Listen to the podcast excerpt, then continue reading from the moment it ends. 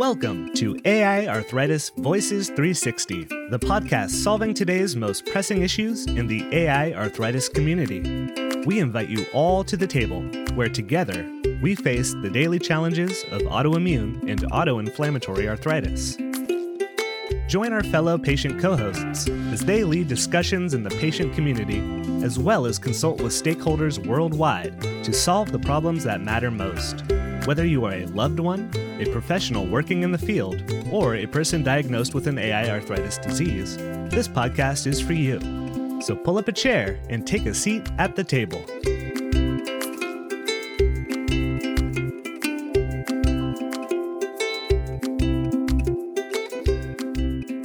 Welcome to AI Arthritis Voices 360, the official talk show for the International Foundation for Autoimmune and Autoinflammatory Arthritis, or AI Arthritis for short. My name is Katie, and I'm a person living with an AI arthritis disease, and I'm a reoccurring co host on the show and a very proud member of the AI arthritis team, working as the Senior Programs and Communications Manager. In this episode, we're going to be talking about experiences being a young person and being diagnosed with an invisible disease, and also the importance of differentiating between the different types of arthritis conditions and how that relates to juvenile types of arthritis diseases. And today I'm joined with Deb. Hi, Deb. Hi, everybody. Thanks for tuning in. My name is Deb Constein. I am in the Madison, Wisconsin area. I am also a reoccurring co host, as like Katie. And yeah, this is a topic near and dear to my heart because I was diagnosed with RA between 13 and 15. It moved a little bit, but the concrete diagnosis about 15 was RA. So, yeah, this is a near and dear topic to my heart. Same for me. I didn't really specify just then, but I was diagnosed at a similar age, but my rheumatologist has mentioned that I was probably symptomatic as early as 10 years old. RA, or, or what we're going to talk about as far as how we refer to our own diseases. Um, when I was diagnosed, it was JIA, juvenile idiopathic arthritis, but now it would be systemic juvenile idiopathic arthritis. Yeah.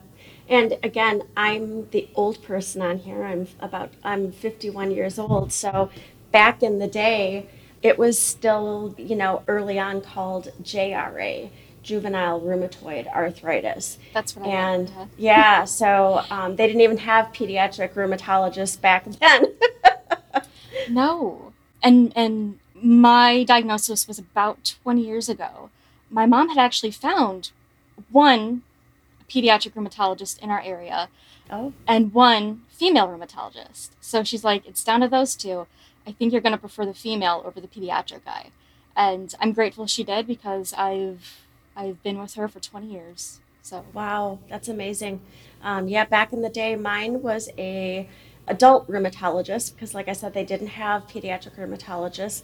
I was diagnosed shortly after a foot surgery, and basically, that was a life changing foot surgery because what was a simple surgery turned into my trigger for my disease popping up.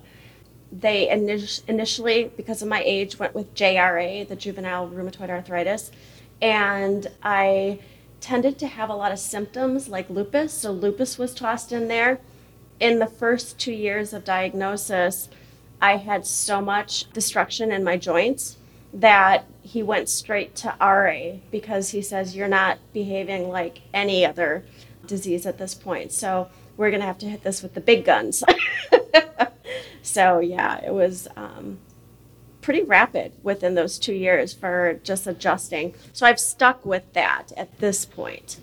And I'll go a little bit into it, but then I want to talk more about again how we refer to it but i've been trying to think like my origin story as it were as far as you know what caused it did i have any triggers and i don't quite know if i did i remember back in third grade i would get these not tonsillitis but like a weird throat thing and i'm wondering if that maybe happened because okay. it basically was i think a slower progression but then all at once was like wait something's not right here something is quite wrong yeah. And it's interesting as an adult, I've been aware that so many people struggle with a diagnosis. Yeah. But I never wanted to be sick. And, and for so right. long, people were kind of like, well, you have a fever, but you know, you don't have a, a cough or sore throat, or you know, your feet hurt, but you know, maybe you're just, you know, Growing. yeah.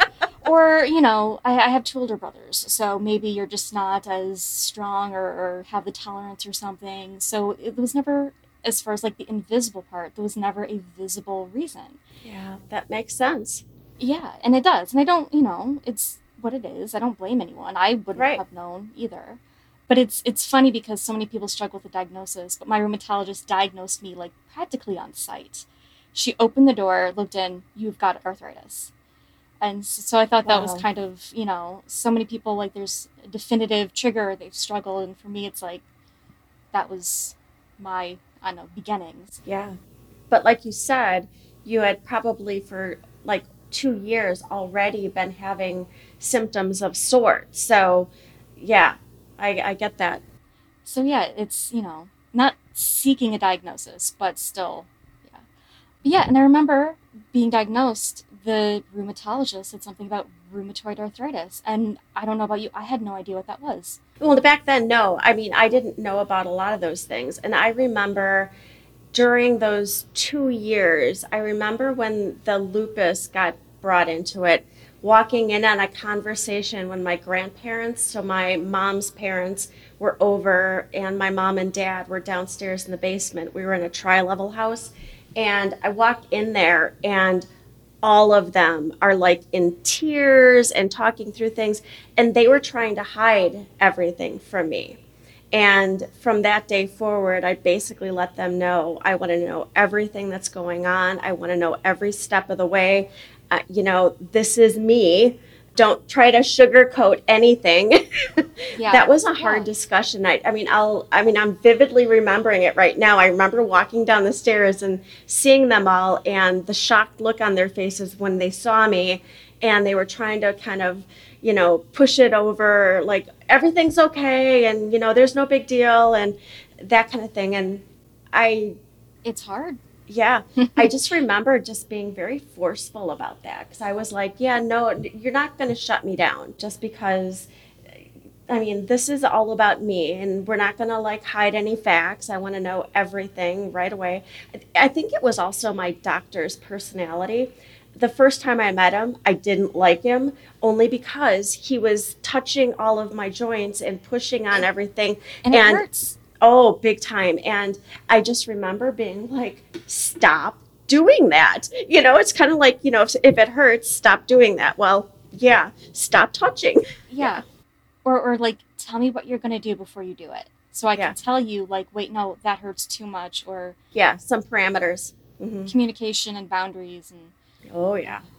But I no, know. that's I don't think I ever had that kind of conversation, but I think that probably would have helped me as far as Mm-hmm. um, I didn't understand. I think the things I needed to understand at that time.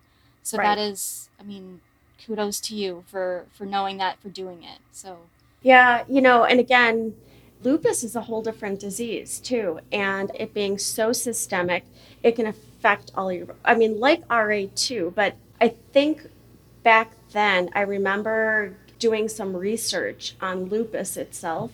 And that was a very doom and gloom picture of what I was reading. And they were trying to like hide that from me as far as what if it was that diagnosis what that could mean and i think that's why they were so shook up because they were doing their research and they're concerned and stressed, and they need to understand. Yeah, it's difficult.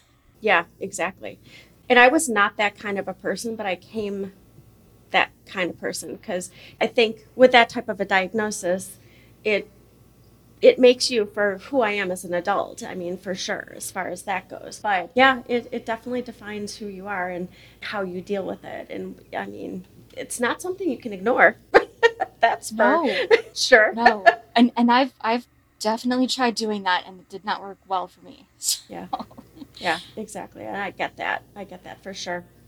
So back to what we are going to talk about a little bit as far as how do we how do we describe it and like understand it because i know like i mentioned i didn't really know what i i knew what arthritis was and Mhm. of course like most people it's like that's an old person's disease that's what you get when you're older Right. and when i was diagnosed and trying to explain to people my peers in middle school they had absolutely no idea. So Right. if I ever had to explain it, it usually would just be arthritis. And that's basically what I stuck with too, as far as that went. I also do know that with new medications and how they make you feel, I really had only the amount of energy to be in school, to get home, and to do my homework. And I kind of like hovered. It, you know, I guess if I were to look back at my disease progression and everything like that, if there was ever a depressed time, I think it was probably then because I remember just not having the energy. Friends would ask me to do things and I would have to say no, or they'd ask me to go skiing or, you know, snow skiing or even water mm-hmm. skiing. Even to this day, I've never had water skis or snow skis on my feet. And after having a knee replacement, no, I don't think, I think my, my window has passed and I'm okay with that. But I was saying no so much for things. People stopped asking. they did. That's Yeah. exactly what happened. And that it it just became kind of more of a reality in its own way. And it was just hard to keep up with the energy and things like that. Exactly, especially like you know teenagers and you know they're kind of known for being energetic, but I would Mhm. ex- very similar situation. I would get up, and high school started at seven fifteen, so to be up, ready, and there so early when arthritis affects you, you know, morning stiffness is, Right. terrible. I'd Mhm. come home, I'd go to, I'd fall asleep, I'd wake up, I'd eat, I'd do homework, I'd go back to sleep. Yeah, Yeah, and like it no becomes real cyclical. Yeah. and no extracurriculars, no kind of. Um, I remember, I think I did a sleepover once. I slept on the floor, woke up in miserable pain. It's like Oh, not doing that again. I can't even imagine. Yeah, I, I'd you know, every once in a while I'd make it to an event or something, but people like like I said, people would stop asking. So you kind of, you still have friends and stuff, and you you realize early on like the quality versus quantity of friends matters Oh, yeah. so much. Oh, So. For sure. Um, absolutely. And that is a huge piece. You know, I was a very active person before I had surgery. So I my I had an older brother. I was out there shooting hoops with him and we would, you know, tag football because again he had none of his friends were there so i was the next person to play with and we did all kinds of things but that kind of came to a crashing halt i was a competitive swimmer for the swim team in high school and i transitioned to, to being their manager instead of a swimmer and i was also third chair flute that came to a crashing halt. And just a few years ago, I finally was able to. I, I looked at my flute and pulled it out, and I got. I tried to actually put my fingers over the holes to actually play my flute, just to see if you know my fingers wouldn't even line up with the holes anymore. And I think it. I mean, this is 25, 30 years into having RA, and then I, I was like, okay, I think it's time to pass this on because I am never going to be able to play this again. And I'm okay with that. And it, I think it just took that reality to kind of come. You know what I mean? yeah it, it it's a process and it's you know you have to come to terms with things but in your own time and like you said it's interesting how it kind of like shapes you as a person and informs you because I, I love tv and movies and i think that's kind of you know maybe i wouldn't as much if i didn't have arthritis Yeah, exactly. You know, I'm also one that is always looks on the bright side and looks that, you know, my situation could be so much worse because it can, for sure. And there's so many other diseases and things that can actually happen to you that are a whole lot worse. And again, you don't know how long you're going to be on this earth, but take each day as a gift. So, and like i again similar and i don't know how much of that is me naturally or what i've become but like i definitely can enjoy a rainstorm or a good book or something that isn't fully physical like there's definitely a lot of joy and it doesn't mean that Yeah. you know i'm forced into that everyone Right. can enjoy something like that so absolutely. there's yeah it doesn't Yeah. take away anything Right, exactly. So, did we want to throw out a question to our audience? So, if you were diagnosed as a young person, are you still using the same diagnosis? Are you calling it JRA, JIA, or I mean, are Did you? RA? Yeah, has it changed to RA or something like that? Or we could even compare it. Yeah, exactly. Um, we could even compare it to the Still's disease, the umbrella term that now exists. And right now, when we're recording this, Still's Disease Awareness Day is coming up, so that's kind of a good plug for you know awareness efforts. Yeah. And something I did not know about Still's disease was that it is an umbrella term. It's kind of a continuum of two different diseases, or not. Right. I shouldn't say different per se. So there's systemic juvenile idiopathic arthritis, and then adult onset Still's disease. And the difference is basically when you were diagnosed. And that cutoff is 16. And something when I was first diagnosed, I thought juvenile adult was 18 or maybe 21, but 16 is the magic kind of number for this. Okay. So, yeah, Still's disease, umbrella term. So it can refer to both of those juvenile and adult. Yeah. Again, you know, having this conversation, it just brings us to what AI arthritis stands for.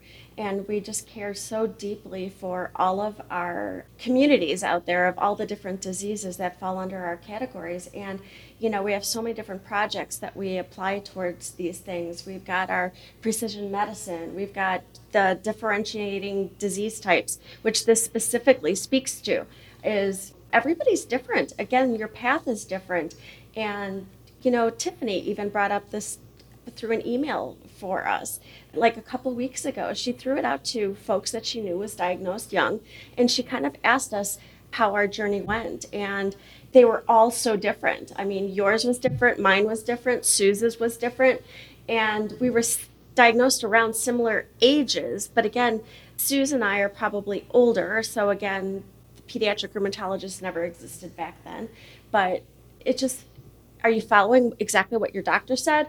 Or is it, um, uh, mine goes specifically to, it was JRA, then sort of lupus in there, but uh, that was a discussion just because I wasn't lining up with everything the Not way the normal patient. Yeah. Oh, exactly. I was definitely not the normal patient. Yeah, that's one thing we always find about ourselves. We don't fit into those cute little boxes. And of- who's defining normal? Yeah, exactly. You're right. Yeah. You're you're absolutely right. Yeah, within the first two years, we went straight to RA just because of the damage that was happening so quickly.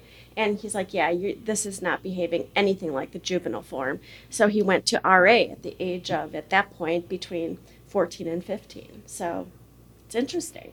Yeah, and you brought up like so many different topics. Um, yeah, yeah, And for me, it was JRA, and I only really use that in a medical setting. I, I so with your to- doctor, or yeah, if you're talking amongst people that have similar Yeah. diseases, would you use that? Okay.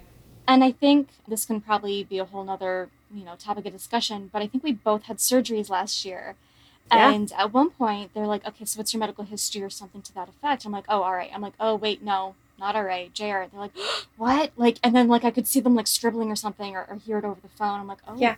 I guess it. I in this situation it really does matter. Um, but It in does. pretty much every other situation, I just either RA or arthritis, and usually I only say RA when they bring it up, because every once in a while the invisible becomes visible, and they're like, oh, Oh, yeah. do you have you know something, or do you have rheumatoid arthritis? So Yeah. in that case, like I realize usually like they understand, they know it, they recognize it, they're you know part of the community. Right. Um, but getting back to what you mentioned as far as differentiating different types of AI arthritis and precision medicine, there's so much overlap and so much nuance and so much, you know, personality of diseases and personalities of people. um, Yes. that it is, it's great to kind of bring together the entire community of the different diseases, but it also is so important to differentiate and to make sure that we're using the correct diagnosis and getting a proper diagnosis. Oh, and for some, I mean, it takes so many years to even be believed by doctors just because your labs are all looking great and you look great and you know all of those things and that i mean they look at you like you have three heads like well i mean this must be in their head that kind of thing or you're you want attention or you want Yes. pain pills or Yeah, or some so other reason ways. other than actually getting treated. So it's, it can be so difficult. I know. And I wanted to mention back to sort of being diagnosed. So I know the day I, I think the very day I was diagnosed, my rheumatologist brought up the kind of not um, comorbidity or multimorbidity of another disease, but like a symptom of uveitis. And she wanted me to be tested right away. And I understand now why and the reasons and what Right. it would mean. But at the time, I was so freaked out. Well, she brought the stress level up because, again, she was so intent on probably talking about it that you picked up on, the extremes. yeah, Yes. and the importance of this. hmm And and she mentioned, you know, like worst case scenario is blindness, and of course that I heard, that I understand. That Yeah. was like, what's happening? Like, Yeah. definitely. I'm me be out. blind. Yeah. Yeah, it's like, whoa, wait, hold on. I don't even know what rheumatoid, like what? And I think if you explain or kind of back up a little bit, that would help. But I wanted to know, were you tested for anything like uveitis? And then I know enthesitis is another kind of common thing, but more so for other AI arthritis types. Were you, as a juvenile, I, I'm not even sure how to label Yeah. what the proper kind of term is. I know. I, I get that. so, back in my day, Mhm. I think the biggest worry at that point, because I was diagnosed prior to biologics being on the scene. So the types of medication were not nearly as good. And the big concern kind of laid with would I be in a wheelchair? Would I be wheelchair bound? And I remember it became kind of a point when I was dating my husband at the time, and his mom ended up kind of just talking to Tim, just being like, do you understand? I mean, would she be able to be a mom and be, you know, if her disease gets worse and all of those things? And, you know, at the time, knowing that that conversation happened, it was kind of hurtful, but I completely understood it from a mother's perspective. and it's yeah and it's so many conversations like that i, I can understand why they're happening but again Yeah. it doesn't mean that i like it Yeah, or I don't appreciate love it that. or yeah. i'm gonna ha- have my feelings about it it's kind Yeah. of like the whole you know with an invisible illness you don't look sick like Yes. i kind of get where they're coming from but Right. it's can be so dismissive and so condescending and all these other you know complexities that go along with it Absolutely. but yeah, so it's kind of it's alarming, but it's good that as the research and science develops that we get oh. all these different kind of, you know, we should screen for this. We should screen for all these different Yeah, know, and I never had eye problems, so I didn't have any of the symptoms. I never was really ever screened for uveitis, or maybe I was, but in the office they did a look, or you know, maybe that did happen because I know I went for eye care visits, and they did know that I had RA at that point, and nothing was ever alarming, and nothing ever was out of whack. And I think for me, it was like two or three years. Every six months, I'd get my eyes dilated. Oh, okay. So, So- no, I wasn't going through any of that at that point. I was gonna say that sticks out as far as you know, maybe a bit more memorable experience. Right. Yeah, so being able to have the different tests and knowing what to screen for, what not to screen for, for differentiating, for getting early intervention, because I know, I think you and Tiffany have talked about this. There's been more and more research in the conferences as far as how early intervention, early treatment creates remission and can be so impactful for patients. Yeah, that is by far something that have we've noticed at going to the conferences that is just popping up in the last year and a half, two years that we haven't heard all these other years when we've been going to the ACR, the American College of Rheumatology, or EULAR, and which is the European version of the you know the same type of conference. So yeah, it, it's been interesting as far as that goes for sure. We've got a project coming up, Arthritis, with Novartis, Novartis. yeah, Novartis, along with enthesitis. So that's really exciting for me and probably for you as someone with a Yeah. you know juvenile diagnosis. yeah, But I also, as far as what we do when we're first diagnosed as juveniles, it matters. It matters big time as far as as an adult, you know, our quality of care, quality of life. Yep, exactly. And getting that kind of early intervention. Absolutely. But then something I also keep thinking about is how different it can be as far as the term juvenile. It can be just, you know, a newborn or it can be up to a teenager and just Right. how different those people can be. Yeah, and I have a few friends that were diagnosed at around six months, and that's when their journeys with their parents started because they'd start reverting back to uh, they wouldn't be on their knees anymore or they wouldn't crawl and they'd cry out. Because i mean what is your communication at six months old? That is just mind-blowing. How do you get that across that i don't want to go on my wrists and my knees because Yeah. it causes It hurts. Pain. Yes, Yeah. exactly. So they went through quite a journey, and the mom was very persistent with, I know my child, and something isn't right. Her milestone, she's not meeting her milestones anymore. She's just laying on her belly. She, you know, makes funny sounds when I'm trying to move her, that kind of thing. So that is mind blowing because I mean, at least being at the age of 13, I was able to say, you know, yes, that hurts. No, that doesn't. Yeah, life Something's is very wrong. different. Yeah, exactly. Exactly. And I don't have any children, but I know that moms know the different types of cries. Like, oh, Oh, that's a gosh. hunger cry. That's a, you know, needing Yes. a changing cry. So I'm sure that's a different kind of cry. And, and like they know, of course they know. So it's, it's again, fascinating, but unfortunate, but great that they were able to, you know, be an advocate and get the, the care. Right. their- and that's just baby. a persistent, Yeah. yeah. it's a persistent parent. I'm sure doctors see all kinds. There's Munchausen where parents are associating diseases on their kids. So I'm sure the doctors are trying to figure out from what they're dealing with what the deal is.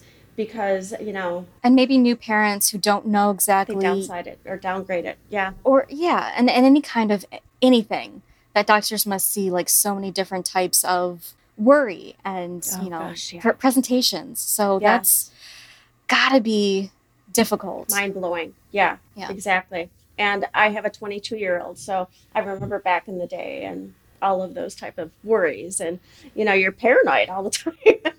i'm sure like i i have two cats i'm i'm worried for them Yeah. and it's like i can't imagine you know having a little baby Yes. to be responsible for um, exactly.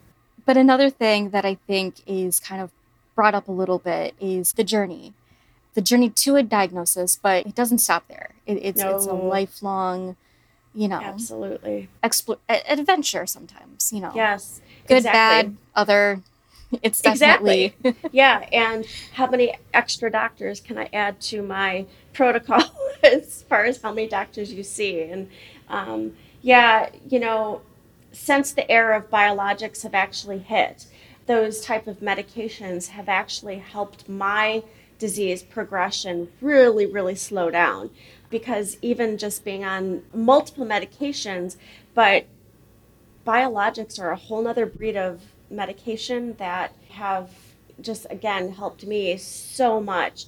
I'm at the point now that I'm fixing what the first 20 years of disease progression was. And I've, in the past two and a half years, done complete reconstruction of both of my feet now.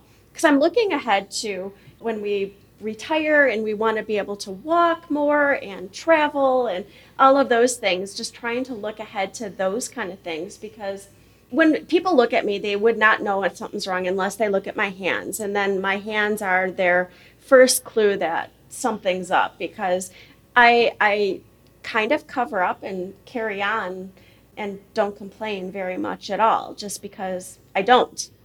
And I think we all get to be tough. We're tough people. I mentioned I was in my own surgery, and the nurse is like, "Oh, you people with RA, you know, you're tough," and that's exactly what she said. Like, you you people are so strong. I'm like, I guess we are.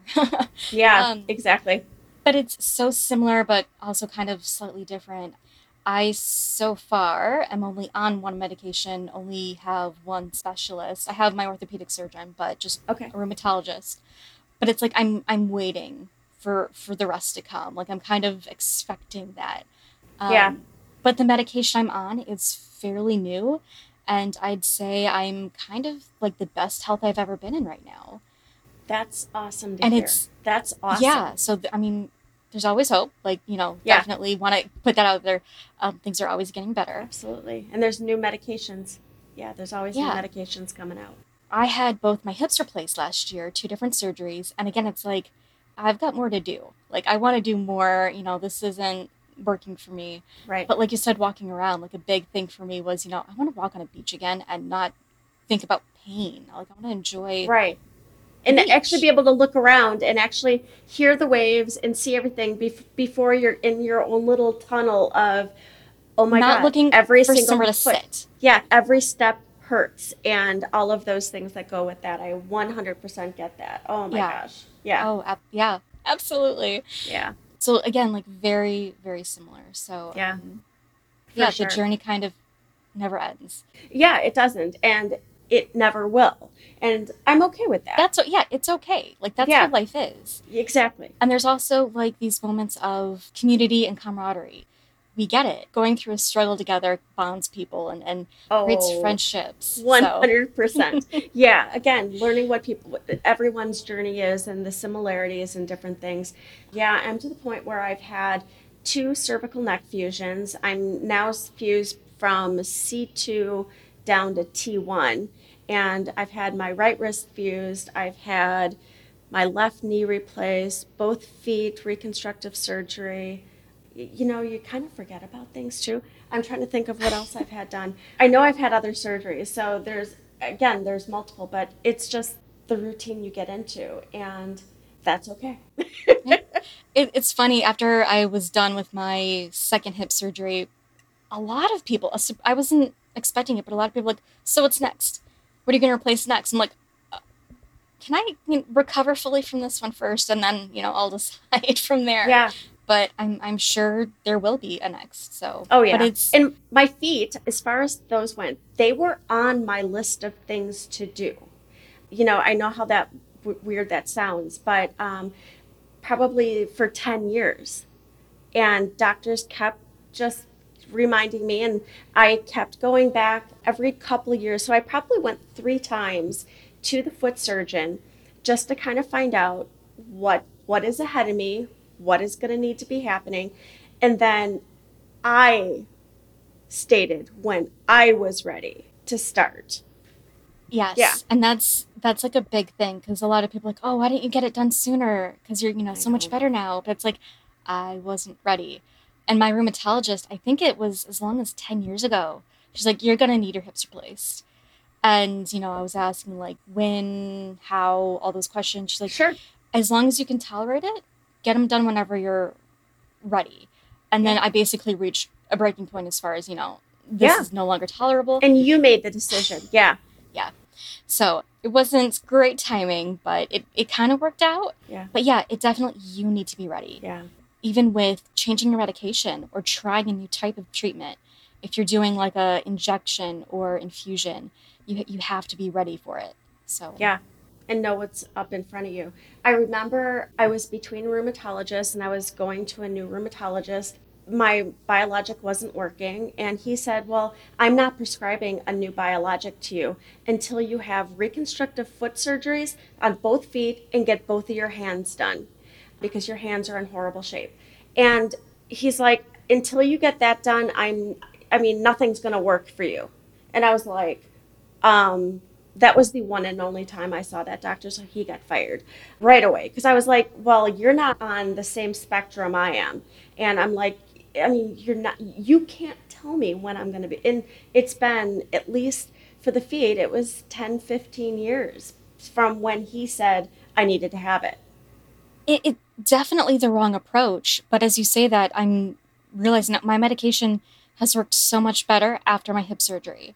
Yeah. So like there might be a nugget of truth to that, but like that is definitely the wrong approach. Like you don't Oh, just Yeah. no I wasn't ready demand for that. no. Yeah.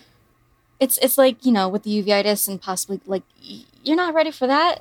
Let me Mm-hmm. sit with the first diagnosis. Yeah. So it's doctor patient communication. Like there's definitely a better way to get to the common goal of better care. 100%. Work together, not against each other. Exactly. That's exactly how I feel about it. And my rheumatologist now, she's great. We see eye to eye. And what I really like is she writes down on her piece of paper that she's, it's carbon copied, so she shares it with me. But as far as what the next approach is, she'll lay down, well, this is an option, this is an option, and this is an option. What do you see happening? And what do you want to do next? And it's totally shared decision making. I'll ask her what her opinion is, but then we keep going back and forth and talking about pros and cons and again with covid that was a whole spectrum of things um, as far as being able to you know from afar doing the online things and being able to hurt like okay here's my hands. I'm showing to you them to you on the video right now. Um, those kind of things. It, it, was a different thing but I really respect that. It's shared decision making. It's not her it's choice. A conversation. it's our choice. Yeah. She's not instructing demanding telling. Right. you are right. talking about it together and then right making its shared decision. Exactly. yes. Yeah. Exactly. Exactly. So I think this is just the beginning of what can be many topics of conversation, so many different aspects as far as when you're chronically young or young and chronic or however you yes. want to describe it. Exactly. And hopefully all of you out there listening will will join us. Yes. And think of an aspect from your own life of how this can go. One that jumps to my mind is how do you encourage young adults, I would say early 20s, that they're newly diagnosed and they don't want to be treated with medications and things like that. I see a future episode of sorts that is going to be a continuation of that. Absolutely. So I think so now that we've put this on the table, mm-hmm. it is we're going to look at it as being the 360 view and that conversation is going to continue. We want there to be sub discussions that come out. So, this is going to be the only one that's going to be like this. The Sunday episodes, you're going to have to find out where the other sub discussions occur on YouTube and Facebook Live, and there's unlimited possibilities of what you would like to do. So, how do we continue? Yeah, how do we continue this? I was going to say, in particular, there is a special Facebook group for our talk show that you can join. And you can find us on all of our social media platforms by searching for IFAI arthritis, which is short for International Foundation for Autoimmune and Autoinflammatory Arthritis. And like you said, it's limitless, timeless. Talk about whatever this comes to mind we would love that and we'd love for you to continue just what is your view? What what was it like for you? Are you using the same diagnosis from when you were a child? Is it different? How do you what what's your insight on that? Or are you just using what the doctor tells you? I mean it could be any of those type of things and everybody's different. Absolutely. How do you identify with your disease? And i'm curious is do you use juvenile as an adult? Do you not does it seem weird? Do you feel weird if you tell someone that you have a juvenile disease? So I don't. I use RA. right. Yeah. So no. Yeah. But I usually tell them I was diagnosed at the age of 13. So. Sure. Like you explain it. Yes, I do. Mm-hmm. I was diagnosed a amount of years ago with a JRA. Yeah, I do the same. But again, we want to know what do you all say? When do you say it? How do you say it? Does it matter? And what matters to you about it? And if you're looking for more episodes of our talk show, we are on many of the bigger platforms Podbean, Spotify, Apple Podcasts. So you can subscribe to our show there. You can also find all of our episodes on our main website, aiarthritis.org slash talk show. Let's keep the conversation going. If you prefer a more private form of communication. You can also message us through your social media account, or you can even email us at podcast at aiarthritis.org. You summed it up beautifully.